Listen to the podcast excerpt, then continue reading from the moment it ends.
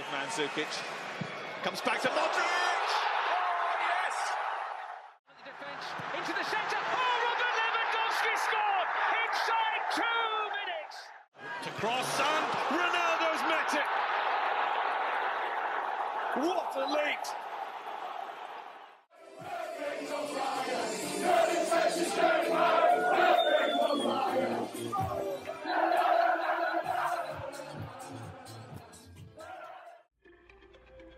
...24 equipas, 622 jogadores e um mês recheado de futebol. Sejam bem-vindos ao Euroscout, podcast da ProScout que irá acompanhar o Euro 2020 diariamente. Vamos a isso.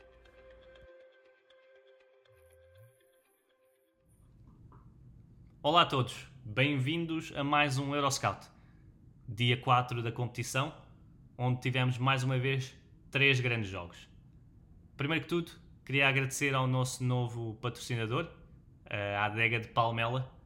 Obrigado pela confiança, por nos apoiarem daqui para a frente e com a certeza de que um bom vinho é sempre uma companhia muito boa para acompanhar este europeu. Passando então para o episódio, iremos falar dos 3 jogos do dia. Começámos com Escócia 0, República Checa 2. Passámos então para um Polónia 1, Eslováquia 2, uma grande vitória da Eslováquia, e terminámos com o primeiro nulo da competição num surpreendente Espanha-Suécia que terminou sem golos. Hoje estarei mais uma vez muito bem acompanhado. Terei comigo o jornalista do Canal 11, Luís Martins. Mais uma vez estaremos a falar dos 3 jogos, iremos analisar detalhes individuais, coletivos, táticos e iremos começar logo com o primeiro jogo do dia. Escócia de regresso aos palcos internacionais 23 anos depois, a jogar em casa, num ambiente incrível, mas infelizmente a não conseguir a vitória. Esta Escócia muito física, num 3-5-2 muito direto, vertical, com Andy Robertson na esquerda quase sempre a evidência. Luís, o que é que dizes desta Escócia? Apesar da derrota, apresentaram-se a um nível que poderia ter sido suficiente para sair deste jogo com pontos. Como é que vês este jogo, Escócia e República Checa, focando então na equipa da casa em primeiro lugar? Obrigado pelo convite, é sempre um prazer estar nestes podcasts, falar de futebol e sobretudo porque também tenho acompanhado o vosso podcast e é um prazer e um privilégio estar aqui a falar de futebol. Sobre esse primeiro jogo, o regresso da Escócia, é verdade, não é uma grande competição, um grande palco também, é o seu palco, o Hampden Park, mas é um grande palco também do futebol europeu, numa baliza, para já, deixa-me dar esse apontamento, numa baliza que parece abençoada para grandes golos. Hoje foi Patrik Schick, marcou nas duas, é o grande destaque da partida pelos golos que marcou, mas sobretudo aquele segundo golo, que será candidato a um dos melhores do europeu e será difícil, muito difícil de bater, porque é uma bola intencional, claro está, não poderia ser de outra forma, mas é uma bola que faz uma trajetória absolutamente notória. Mas já lá vamos a isso, não é? Pelo lado da Escócia, não me surpreendeu esta Escócia, no sentido do jogo, um jogo físico, um jogo de duelos, uma Escócia igual a si própria. Posso deixar aqui a dica de que muito se falou de Ryan Gauld, que é um jogador dotado tecnicamente, um pensador de jogo, um jogador que depois no duelo não é assim tão forte, não é também tão fraco como aparenta fisicamente, mas percebe-se o motivo de Ryan Gauld, por exemplo, não estar nesta convocatória, porque que vive muito do duelo aéreo, por isso a escolha inicial também do seu avançado, porque parece-me que Shea Adams é o melhor avançado que a Escócia tem, e mesmo assim foi o Dax que jogou, um jogador de Championship, um futebol bastante semelhante ao que a Escócia praticou de jogo direto, de ganhar as segundas bolas e estar ali muito perto da área da República Checa, e a verdade é que o esteve, é que a Escócia perdeu por 2-0, mas podia ter perfeitamente empatado o jogo, ou mesmo ganho o jogo, porque, para além de Schick, o outro destaque que eu faço, o grande destaque que faço da partida, é o guarda-redes, o Václik do Sevilha, fez uma exibição muito, muito boa, uma defesa com o pé que é enorme e que tira, digamos assim, a Escócia do jogo, porque um 2-1 após aquele gol de Schick podia ter colocado a Escócia no jogo. Agora, é uma Escócia que não vai ser muito mais do que isto, pelas opções do seu treinador, porque parece-me que até tem jogadores para fazer outro futebol, mas aquela alteração ao intervalo que o selecionador escocês faz, diz tudo, não é? Mete Adams, apesar de ser um avançado melhor do que o que estava a jogar, é mais um homem de área, tira Christie, e no banco tem outros jogadores que me parece que podiam ter sido titulares, como o Fraser, que entrou mais tarde, mas é uma Escócia nota de destaque principal que tiro, uma Escócia de duelos, uma Escócia de segunda bola, uma Escócia que vai colocar muita bola aérea, mas curiosamente foi por aí que acabou por perder a partida no 1-0 do Schick. Exatamente, e tiraste-me as palavras da boca, porque eu ia também falar de Ryan Gauld e dizer que a substituição ao intervalo acaba por dizer tudo, quando o treinador escocês acaba por retirar, se calhar, o único jogador assim com toques e com ideias mais criativas do seu 11, Ryan Christie, para colocar mais um avançado, depois de uma primeira parte em que se bateram recordes de duelos aéreos e de disputas aéreas na história dos europeus, desde que há registros estatísticos. Portanto, acho que isso diz muito do porquê de Ryan Gauld nem ser considerado para esta Escócia, e também diz muito do que podemos esperar desta seleção. Passando então para a República Checa, e já referenciaste os dois homens em maior evidência, Schick e Václik, nos dois pontos opostos do campo, estiveram mesmo em grande destaque. E esta República Checa, apesar de não ter tantas individualidades como no passado, apesar de ter que disputar o jogo como a Escócia o quis, porque a Escócia tem esse, não sei se é um defeito ou uma virtude, que é de conseguir levar os jogos todos para a dimensão física que tanto procura e que tanto explora durante a sua partida. A verdade é que a República Checa esteve muito bem, chega ao golo, como disseste, através de uma bola parada, um excelente cabeceamento de Schick, completamente atrapalhado por dois defesas, e mesmo assim consegue ir lá acima e marcar um golo. Esta República Checa, uma vitória que dá muita confiança num europeu que já sabemos que é curto e que muitos terceiros classificados passam. A República Checa respira melhor para o próximo jogo, que é um jogo grande frente a uma grande equipa, Luís. Sim, é verdade.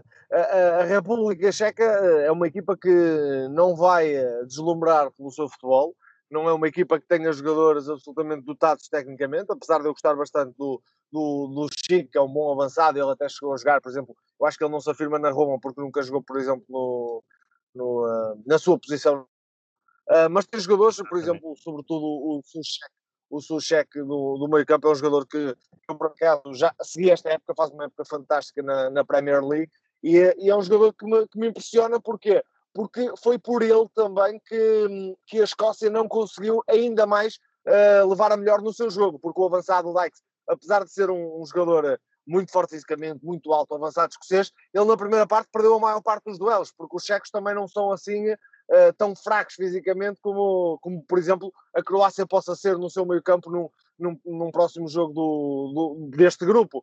Agora, a República Checa também criou moça nesse jogo físico à Escócia, na sucessão de cantos que teve, nas bolas aéreas que o Schick e o Sušek também foram ganhando, e a Escócia, apesar de, como disseste bem, conseguir levar sempre as equipas para aquilo que é o seu jogo, dos duelos, da imponência física, de não ser tão bonito, porque não o é verdade que foi talvez a primeira parte mais feinha da competição até ao momento. A verdade é que a República Checa aqui e ali foi conseguindo contrariar esse jogo físico com o seu jogo físico, porque o Sušek é um médio, um 8, pode ser um 6, mas é sobretudo para mim um 8, com uma passada impressionante, alto, forte no jogo aéreo, incomoda qualquer defesa, e foi também um dos destaques. Depois tem todos jogadores, digamos, medianos, não é? Jogadores que não são da elite europeia, mas que todos juntos fazem um conjunto forte. Olhando para aquilo que são as outras equipas do grupo, eu acredito que esta República Checa possa criar alguma moça. Porque, como disseste também e bem, os terceiros classificados passam, 4 de 6, é um número bastante elevado, e a República Checa, com 3 pontos, diria que cumpriu a sua missão, não é? Que era ganhar à Escócia, em teoria a mais fraca. Vai jogar agora com a Croácia, que era a favorita à passagem com a Inglaterra, só que a Croácia vem numa derrota, ou seja, será um jogo muito importante para a Croácia, tem mesmo de pontuar, só que a República Checa, fazendo um ponto com a Croácia, estará praticamente também na próxima fase.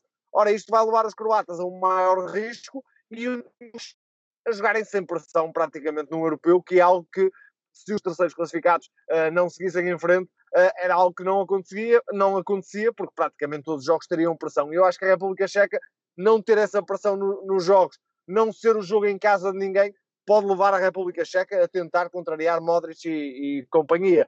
Mas é uma equipe que vale mais pelo coletivo e hoje teve, como dissemos, os dois já em polos opostos, duas figuras, Václik e Patrik Schick, que faz aquele golaço que mata, entre aspas, digamos assim, as esperanças da Escócia, que até tinha entrado bem na segunda parte. Para terminarmos este primeiro jogo, achas que o segundo golo da República Checa explica um pouco do que esta Escócia pode ser, que é alguma falta de critério, apesar do domínio em grande parte do jogo, alguma falta de critério nas suas ações, com um remate de muito longe contra um bloco muito, muito recuado da República Checa, que depois o ressalto acaba por levar com que a jogada chega chique e que faz aquela obra de arte. Esta Escócia acho que ainda tem possibilidades de passar, porque sinceramente vejo a Croácia ligeiramente limitada, mas terá que fazer algo mais do que depender apenas das investidas de Robertson e de um possível jogo aéreo que a leva ao sucesso. Concordas com esta visão, Luís? Sim. Dividindo as afirmações que fizeste, e bem, eu acho que o golo sofrido, o segundo golo do Schick, demonstra as fragilidades que a Escócia tem em ataque organizado, porque aquela bola não está a pedir remate nenhum, mas também não tem solução praticamente nenhuma de passo para desequilíbrio, digamos assim, para desmontar aquele bloco recuado da República Checa. E foi ali quase um desespero. A Escócia tinha entrado bem, estava ali com algum ímpeto, e o jogador decide rematar. Ora, como era um dos centrais, como a Escócia não está habituada a jogar em posse no meio campo ofensivo, houve ali um desequilíbrio. E depois há a magia do Schick e há muita esperteza, porque ele disse depois no final da partida que já tinha observado muitas vezes o comportamento do Marshall, de estar muito adiantado. Viu aquilo várias vezes na primeira parte e na segunda parte não hesitou. Pronto, a esperteza, magia, genialidade na bola de Patrik Schick, porque a bola também vai direitinha para o alvo. Acho que o Marshall podia estar um pouco mais recuado, mas acho que não é assunto sequer discutir isso, porque é uma bola absolutamente imprevisível, não vale a pena. E depois outra coisa, Robertson muito bem na Escócia, a Escócia quase sempre a priorizar o lado esquerdo, quer para Robertson aparecer, como apareceu na primeira parte, para um bom remate e para mais uma defesa do Václik, quer para os seus cruzamentos, onde ele é muito forte.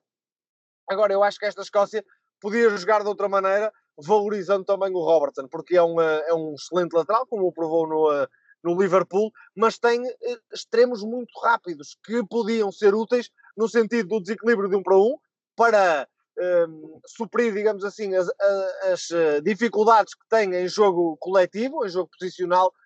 Podiam desequilibrar os jogadores que até saltaram depois do banco. Estou a falar do Fraser e do Forrest, que são jogadores rapidíssimos e até poderiam servir melhor o avançado, quer o Shea Adams, quer o Dykes.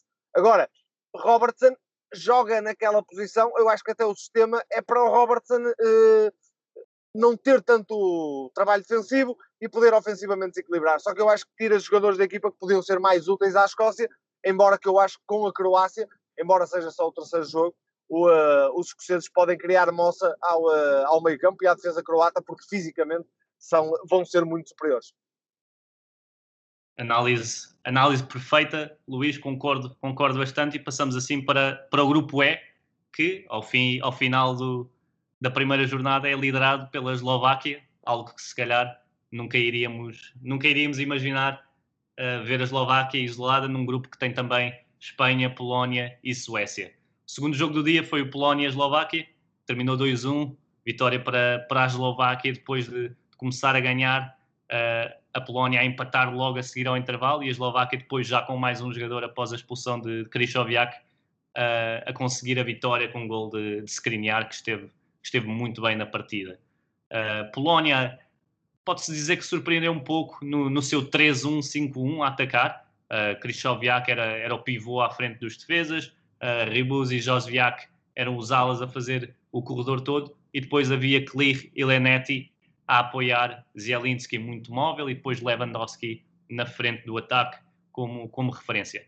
A verdade é que na primeira parte a Polónia pouco fez de forma organizada. O seu meio campo, principalmente Klich e Lenetti, não conseguiram jogar. Zielinski esteve pouco em jogo, e a Eslováquia, numa estratégia que me pareceu muito boa, a passar do seu 4-4-2 para um 5-3-2 a defender, bloqueou por completo as investidas da Polónia na primeira parte. Araslin, no lado direito, esteve muito bem a atacar e a defender, e parece-me que foi uma peça-chave juntamente com André e Duda para esta Eslováquia. Luís, estavas à espera de uma Eslováquia tão organizada e com tanta capacidade até para sair para a frente, como aconteceu muitas vezes durante este jogo? Não, é a grande surpresa do dia e uma das grandes surpresas do europeu a par da Finlândia, embora este jogo tenha tido outros contornos, mas no que diz respeito ao jogo jogado, a Eslováquia acabou por ser a surpresa do dia e do europeu até agora. Não estava à espera de tão pouco da Polónia de Paulo Sousa, uma pena o português ter entrado mal na estreia em campeonatos da Europa, nem estava à espera de tanta organização da equipa eslovaca, embora os eslovacos na fase de qualificação, nas últimas fases de qualificação, tenham vindo a dar mostras de melhoria. Como disseste, e muito bem, a análise foi perfeita. Acho que o grande destaque para mim nesta partida vai para o selecionador da Eslováquia, o Tankovic, porque percebeu muito bem aquela alteração do 4-4-2 para 5-3-2, digamos assim, em tarefa defensiva, com o Yarasin do lado direito. Acho que, não sei se surpreendeu o Paulo Sousa, mas pelo menos bloqueou aquilo que a Polónia tentaria fazer naquela tática de construção a 3, com o Krychowiak à frente e depois os 5 homens em zona ofensiva. Agora, parece-me que muito curto. Aquilo que a Polónia fez, muito curto, para os jogadores que tem. Zielinski muito afastado do jogo, Lewandowski muito afastado do jogo, não por culpa sua, mas porque a bola muito pouco lá chegou, e um jogador como este precisa de ser melhor servido, porque ok, olhamos para a Polónia e podemos dizer mas tem o Lewandowski, é favorito. Sim, mas só tem o Lewandowski se a bola chegar lá em condições, porque ele não pode ser defesa, não pode ser médio e não pode ser avançado. Ainda ouvi na primeira parte, sobretudo, várias vezes a recuar para vir tentar organizar, criar um desequilíbrio, abrir um espaço, mas depois, se a orquestra à sua volta não conseguir tirar partido disso, de nada serve. E acho que foi isso que aconteceu. Nota para a equipa Paulo Sousa. Eu já acompanho o Paulo Sousa, confesso que não acompanhei tanto em França, mas já jogava assim na Fiorentina, com 3 defesas, com 2 alas, 2 laterais, 2 carrileiros, como dizem os espanhóis, com bastante profundidade, mas hoje não vi dinâmica suficiente para surpreender uma equipa bem organizada, como já disse, da Eslováquia. Parece-me que tu construires a 3, como o Paulo Sousa estava a fazer da Polónia, frente a um adversário em teoria mais fraco, e ainda ser o Krychowiak a baixar, ou melhor, não a baixar, mas estar ali naquela zona à beira dos outros 3 para servir jogo, parece-me que limita muito aquilo que é o jogo a criação ofensiva da Polónia, porque são 3 jogadores que praticamente, os 3 centrais, digamos assim, os 3 a construir, que não existem no processo ofensivo. O Krychowiak ainda baixa. Isso facilita quem defende, porque serão menos homens a aparecer, serão mais espaços para cobrir, e acho que foi isso que se viu na primeira parte, sobretudo, porque depois o jogo na segunda parte muda com a expulsão do Krychowiak, e mesmo assim a Polónia tem oportunidades para empatar na parte final, um remate de Lewandowski, o Klich ao segundo poste apareceu, a bola desviou ali. É verdade que a Polónia podia ter empatado a partida perfeitamente, até porque a Eslováquia sentiu que tinha que se agarrar com tudo àqueles 3 pontos, porque o grupo é fortíssimo, tem a Espanha e a Suécia, como já se viu, a coisa equilibrada. E pronto, eu acho que a Polónia tem que fazer mais. O meu destaque, Škriniar, até foi eleito pela UEFA o melhor em campo, partida absolutamente fantástica do central, mas o que salta mais à vista, não só pelo golo, que nem foi dele, foi do Szczęsny na própria baliza, mas o Duda, pode ser aqui um europeu que pode catapultar o Duda para outros palcos, porque aquilo que ele faz é muito bom no golo, estou a falar do primeiro golo, mas demonstra também as fragilidades defensivas da Polónia, porque a defender com 3 é impossível que o Duda na direita tenha o ala, eu penso que era o ala e o médio com ele, o médio depois ficou à espera do lateral, ele passou pelo lateral direito, ou seja, ou pelo homem que estava ali no corredor direito, e depois, numa estrutura com 3, não há ninguém que faça a cobertura. O Duda vai diretamente para a baliza e depois salvo erro bem o Klich para fechar, mas já tardiamente, permite o remate, permite o Duda defender. Eu acho que a Polónia, não sei se não estava à espera tanto da Eslováquia, como já disse, mas descurou ali defensivamente, pagou caro e ofensivamente Lewandowski precisa de amigos, digamos assim, o monstro precisa de amigos, não é a frase? E um monstro como Lewandowski, um homem que marca aqueles gols todos, precisa de amigos nesta fase. Eu acho que a solução para Paulo Sousa vai ser, já que não tem Piatek para ter outro homem até para o jogo direto, é muito forte, para ter dois homens fixos, tem que trazer de alguma maneira mais Zielinski ao jogo da Polónia. Sem dúvida, Zielinski é um excelente jogador, mas que esteve muito apagado. No tal primeiro gol da Eslováquia, até há um momento em que Duda está de costas para a baliza e está 1 contra 5 quase a certa altura à espera de apoio e ainda consegue rodar e inventar um golo, mas com mas não vem a cobertura, não há este nível, estes erros passam-se. Como é que uma defesa que a 3, eles saíram rápido, nem sequer a Eslováquia tinha superioridade numérica, como é que ali não há uma cobertura? Eu acho que o Paulo Sousa até costuma ser um treinador e é rigoroso defensivamente, com uma estrutura. Normalmente as equipas defendem bem, e eu acho que há aqui um erro. Agora, não sei se há ali um erro individual, teria também de analisar melhor, de algum jogador que não percebeu, que não interpretou bem o lance, mas eu acho que erros destes a este nível pagam-se caro. A Polónia pode passar, é verdade, porque eu vejo que a Polónia, frente à Espanha, pode ter mais espaço para contra-atacar, vai sofrer defensivamente, mas vai estar mais compacta. Contra a Suécia, é um jogo de 50-50 e Paulo Sousa pode ainda perfeitamente passar. Agora, esta vitória da Eslováquia complica muito as contas do grupo, sobretudo depois do empate entre a Espanha e a Suécia. Sem dúvida, e é mesmo para esse jogo que vamos agora, porque há uma ligeira surpresa neste empate a 0, tal primeiro nulo da competição, Espanha-Suécia. Tal como no primeiro jogo do dia foram batidos recordes, mas pela razão oposta, foram batidos recordes de posse de bola em europeus. A certa altura, penso que aos 10 minutos, a Espanha tem 90% de posse de bola e durante o jogo todo também foi muito perto desses números elevados de posse de bola. Uma Espanha que fez atuar Pedri de início, já se previa, mas acaba por surpreender ligeiramente, porque um jovem de 18 anos a assumir e muito bem naquele meio campo. Mas pareceu-me sempre que a Espanha teve muita posse de bola. A Suécia propositadamente recuou para tirar espaços nas suas costas e dificultar a missão de Espanha. No entanto, Espanha raramente conseguiu desbloquear aquele bloco da Suécia, e as principais oportunidades foram um erro grave da linha defensiva da Suécia, que origina aquele falhanço escandaloso de Morata, e depois através de bolas paradas ou até alguns cruzamentos de longe, que é um pouco anti-Espanha, digamos, mas que foi assim que se aproximou do golo, principalmente na primeira parte. Luís, Suécia muito bem preparada, Espanha surpreende-te que, vendo como a primeira parte foi, que Luís Henrique apenas tenha mexido neste meio campo que tinha Koke e Rodri, dois jogadores que não são propriamente criativos. Surpreende que tenha demorado tanto tempo para mexer no meio campo e até no ataque, sabendo que Gerard Moreno só entrou aos 75 minutos, por exemplo, e que havia jogadores de qualidade no banco. Este jogo tem mesmo muita coisa para... Ou seja, dá muita coisa para análise, digamos assim.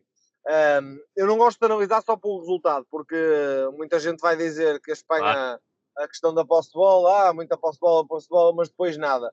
Não foi bem assim. Muita posse de bola, variadíssimas oportunidades, não houve eficácia. A verdade é que as melhores duas oportunidades são também da Suécia. Tudo certo. Duas abordagens completamente distintas ao jogo. Duas abordagens que me pareceram absolutamente naturais, tendo em conta as valias das duas equipas e as diferenças de qualidade individual das duas equipas. Este 4-4-2 da Suécia é assim há anos. Não surpreende ninguém. Linhas baixas, saída rápida. Jogadores fortíssimos no ataque à profundidade, jogadores físicos também nesse capítulo, digamos assim. A Espanha, ainda à tua pergunta, se me surpreendeu a demora, surpreendeu-me logo o meio-campo, não por Pedri, porque eu acho que fez um meio-campo absolutamente, uma época absolutamente fantástica.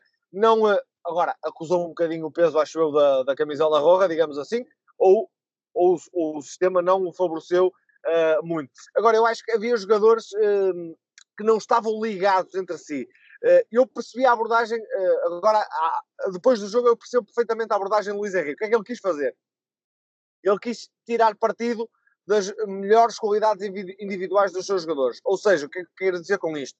Tem à direita um lateral profundo como é o Jordi Alba, isso nota no Barcelona, um lateral que ataca muito, que ataca bem, que tira bom cruzamento. Adaptou à direita o Marcos Llorente. E o que é que fez? Meteu no meio-campo um jogador que joga quase de olhos fechados já com ele, o Koke, que é um jogador mais de equilíbrios, passe curto, um jogador eficaz, um jogador seguro, que ocupa bem espaços e pode anular a transição. Ou seja, meteu o Koke do lado direito também. O que é que acontecia? O Marcos Llorente fazia sistematicamente o movimento de entrar entre linhas, entre o lateral e o central.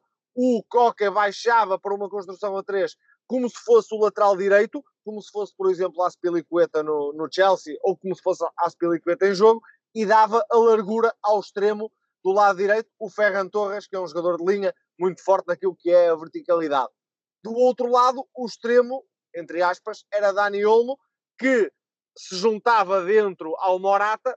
Para quê? Porque tinha, como já disse no início, o tal lateral profundo do outro lado, o Jordi Alba. E depois tinha um pêndulo, o Rodri, e tinha o Pedri, que é um jogador de posse de bola, um jogador de tabela curta, que estava sempre próximo para tentar ajudar o colega. Eu acho que a abordagem foi esta, para tentar desequilibrar a Suécia, um bloco sempre linhas muito juntas, e para ter várias soluções. Só que depois esbarrou, acho eu, a estratégia de Luís Henrique, esbarrou em dois problemas.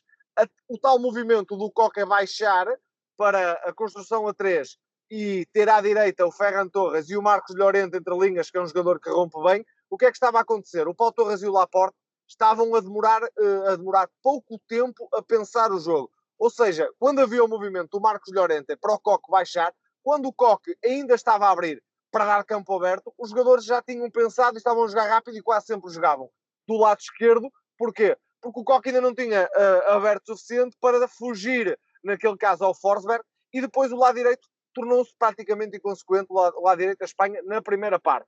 E esbarrou noutro problema, que foi Álvaro Morata e a sua capacidade de nunca ser eficaz, praticamente, quando tem tempo para pensar e executar. É um avançado, finaliza bem ao primeiro toque na área, é rápido, oportuno, mas quando tem aquele tempo, quando está na cara do guarda-redes, falha muitas vezes. E ora, tal como disse da Polónia, daquele erro defensivo, a este nível não se pode errar tantas vezes. E aí surpreendeu-me, mas aí já tem a ver com a casmurrice do Luís Henrique muitas vezes, e também da forma como terá o grupo na mão, de ligar, de não o tirar tão mais cedo para colocar Gerard Moreno, como vimos na ponta final, um jogador que tabela melhor, um jogador que percebe melhor o espaço onde tem que pisar para criar superioridade, e finaliza melhor, e fez uma época melhor que o Álvaro Morata. Surpreendeu uma entrada tardia do Thiago, que eu acho que não jogou porque o Luís Henrique quis fazer aquele movimento do Marcos Llorente como rompedor, e o Koke e o Thiago não dava segurança no equilíbrio. Pareceu-me que foi isso.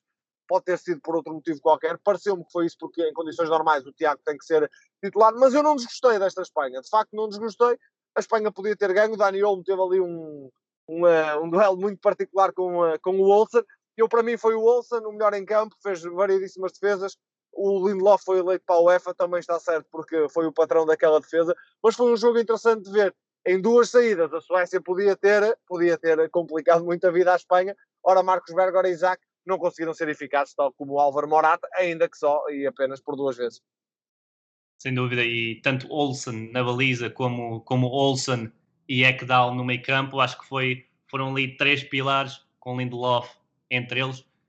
Foram 3-4 pilares muito importantes para esta Suécia que, como se costuma dizer, soube sofrer, mas também poderia perfeitamente ter chegado ao golo. O Isak faz uma exibição fantástica, um pouco um contra todos lá na frente, e a mostrar aquela junção de características que ele tem de ser muito atlético, muito alto, mas depois também muito habilidoso, com uma Espanha nem sempre a defender bem essas transições e a impedir os contra-ataques, mas a verdade é que, como disseste, a Espanha volta mais uma vez, depois do amigável com Portugal, volta a mostrar que pode claramente evoluir para um ponto de ser candidata, como deveria ser, apesar de ter problemas claros na finalização.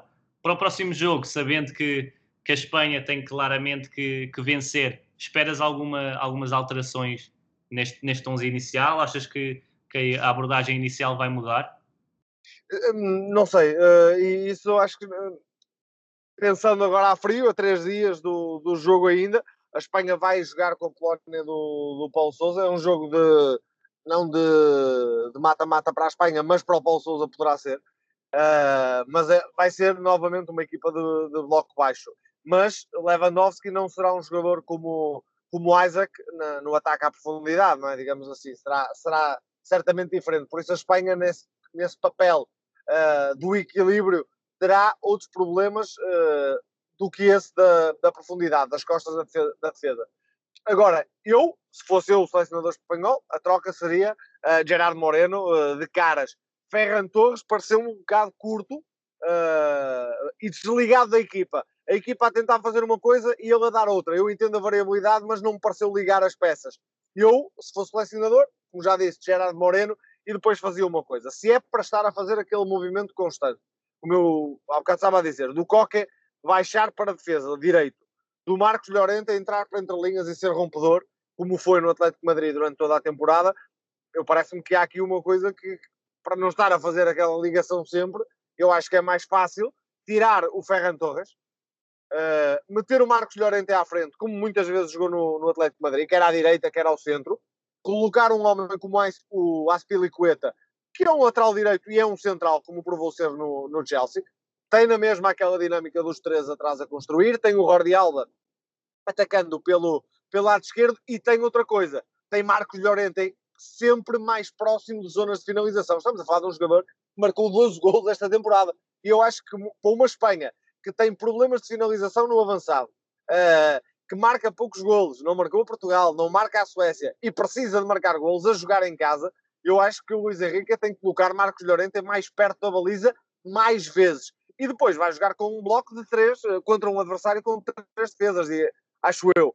E isso vai precisar de mais homens na frente. Dani Olmo bem, mantinha a Dani Olmo. Eu acho que Thiago vai ter de jogar. Talvez Koke fez uma partida fantástica, não está em causa. Não sei como está o caso de Busquets, é verdade, mas Rodri cumpre na perfeição. Eu não sei se não metia Thiago e tirava Pedri. Agora, entre Thiago e Pedri é uma boa dor de cabeça. Eu acho que o grande problema da Espanha neste momento está na finalização, porque se a Espanha marcasse um golo ou outro que o Morata desperdiçou contra Portugal, contra a Suécia, não estaríamos a falar, como muita gente vai falar, é só posse de bola e não é golos. Eu acho que é um bocadinho por aí, porque a Espanha hoje podia ter dado 3 ou 4, é verdade, podia ter perdido por 1-0. O futebol é assim, é bonito também por isso, porque há várias abordagens diferentes, todas elas já levaram equipas a serem campeãs europeias, a ganharem Ligas de Campeões, a ganharem campeonatos nacionais, e isso é que é giro, porque dá-nos coisas para falar também. Agora, Gerard Moreno, eu acho que devia ser quase petição para jogar na frente de ataque da Espanha. Exatamente, e se houvesse petição, acredito que nós os dois estaríamos lá a assiná-la. E pronto, veremos qual será a opção de Luís Henrique para o próximo jogo, e damos assim por terminada a nossa fase de análise e partimos então para os destaques. Luís, sei que estás a par, qual foi o teu destaque nos bancos, o dedo do treinador do dia de hoje? É, o dedo do treinador, eu pela positiva eu estive na dúvida, mas o destaque, vou destacar aquela... Não, foi uma mudança, é verdade. Podemos chamar-lhe mudança. A questão do selecionador eslovaco, Tankovic, de ter percebido que a equipa começa com uma construção, ou seja, com um posicionamento defensivo de 4, uma linha de 4, mas percebe que a equipa iria precisar ali de um quinto homem à direita, à largura, para estabilizar a equipa. Eu acho que essa foi uma boa mexida, como já o disse, durante o jogo. Foi uma mexida positiva que ajudou a equipa. Pelo lado negativo, o selecionador escocês por ter tirado o Chrissy, que era um jogador criativo, mas que isso também tem a ver com a linha de pensamento que o selecionador escocês tem. Exatamente, olha, eu trago, também tinha várias em mente, mas trago aqui Luís Henrique. Acho que, apesar da Espanha até ter feito uma boa exibição, penso que durante o jogo as alterações ou apareceram no timing errado, ou não me pareceram as corretas naquele momento. Acho que poderia ter mexido logo ao intervalo, sabendo que Koke e Rodri poderiam ser um pouco mais de contenção para uma equipa que precisava de transportar um pouco mais a bola, chegar ao último terço mais vezes.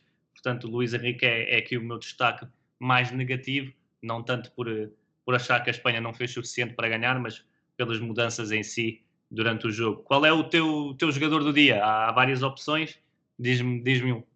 É verdade, é verdade. Há várias opções hoje. Posso dizer que estive entre três.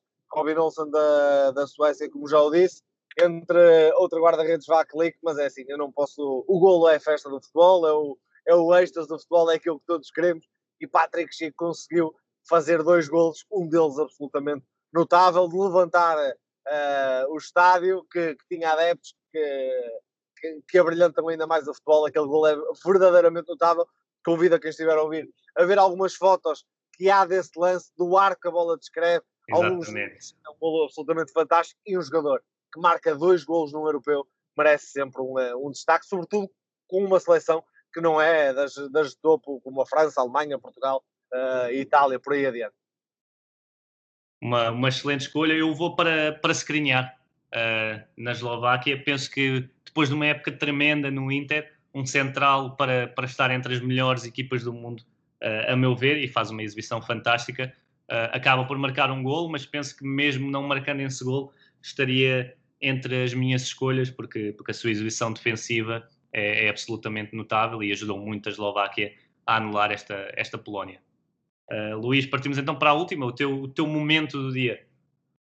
Momento do dia. Como já escolhi o Václik, agora enganei-me, o Patrik Schick no jogador, o momento seria esse golo, mas eu, para valorizar também os guarda-redes, destaco duas defesas fantásticas do Robin Olsen. Uma na primeira parte, uma cabeçada absolutamente fantástica do Olmo, e mesmo a terminar o jogo, a defesa que ele faz ao Gerard Moreno. Olha, podes decidir tu uma delas, qual foi a melhor, mas de facto a forma de um guarda-redes segurar uma seleção. Sim, foram ambas muito boas. Agarrou ali o pontinho para a Suécia, que tanto jeito poderá dar, e o meu momento do dia está mais relacionado com as bancadas. Penso que ver a Escócia de novo num palco destes, com adeptos que tanto vivem o futebol, a jogar em casa, acho que foi fantástico, desde o hino ao apoio durante o jogo, até ao sofrimento, a ver as constantes defesas do guarda-redes checo e as perdidas dos jogadores escoceses. Até isso me fez sentir melhor, e com algumas saudades de ver tanto público nas bancadas. Deixa-me dizer isso, que a forma também como os escoceses estão no estádio, como vibram com a sua seleção, muitos anos depois, é verdade, como cantam o hino, como apoiaram a sua equipa, só desligaram ali depois do 2-0, é bonito, foi bonito, e é de facto um colorido extra que este europeu tem e que não tivemos durante toda a época, não é? Não tivemos adeptos na maior parte das ligas, dos campeonatos e dos estádios, e isso também é bonito ver. Eu, vendo de casa, da televisão, até dá outro gosto. É sempre um europeu, mesmo que as bancadas estivessem desertas, mas ouvir aquele barulho, aqueles cânticos, é diferente. É diferente. Eu penso que disse no início, mas aquela baliza do Chico estará abençoada depois daquele gol do Ferran na Liga dos Campeões, ali na frente ao Leverkusen, que é ali naquela baliza. Agora este gol é uma baliza que fica para a história. Está marcada com grandes golos, e esperemos que possa continuar assim. Luísa, obrigado pela tua presença. Foi uma excelente conversa, um gosto ter-te aqui mais uma vez na ProScout, já não é a primeira vez. Agradeço em nome de todos. Agradeço também a quem nos ouve, e também ao nosso mais recente patrocinador, à Adega de Palmela, que verão na imagem deste podcast. Um obrigado a todos pelo apoio. Eu estarei cá amanhã para a estreia da nossa seleção, para falarmos desses jogos do Grupo F, um dia apenas com 2 jogos, mas que certamente irão marcar o dia de grande futebol. Luís, mais uma vez, obrigado. Se quiseres umas últimas palavras. Agradecer o convite mais uma vez. É sempre um gosto estar convosco, falar de futebol, e uma continuação de um bom trabalho, porque o fazem é sempre útil para quem ouve, seja pouca gente, seja muita gente. É sempre útil ouvirmos outras ideias e ouvirmos outros comentários sobre o jogo, porque enriquecemos todos. Exatamente. Obrigado, Luís. Obrigado a quem nos ouve. Um grande abraço e até amanhã.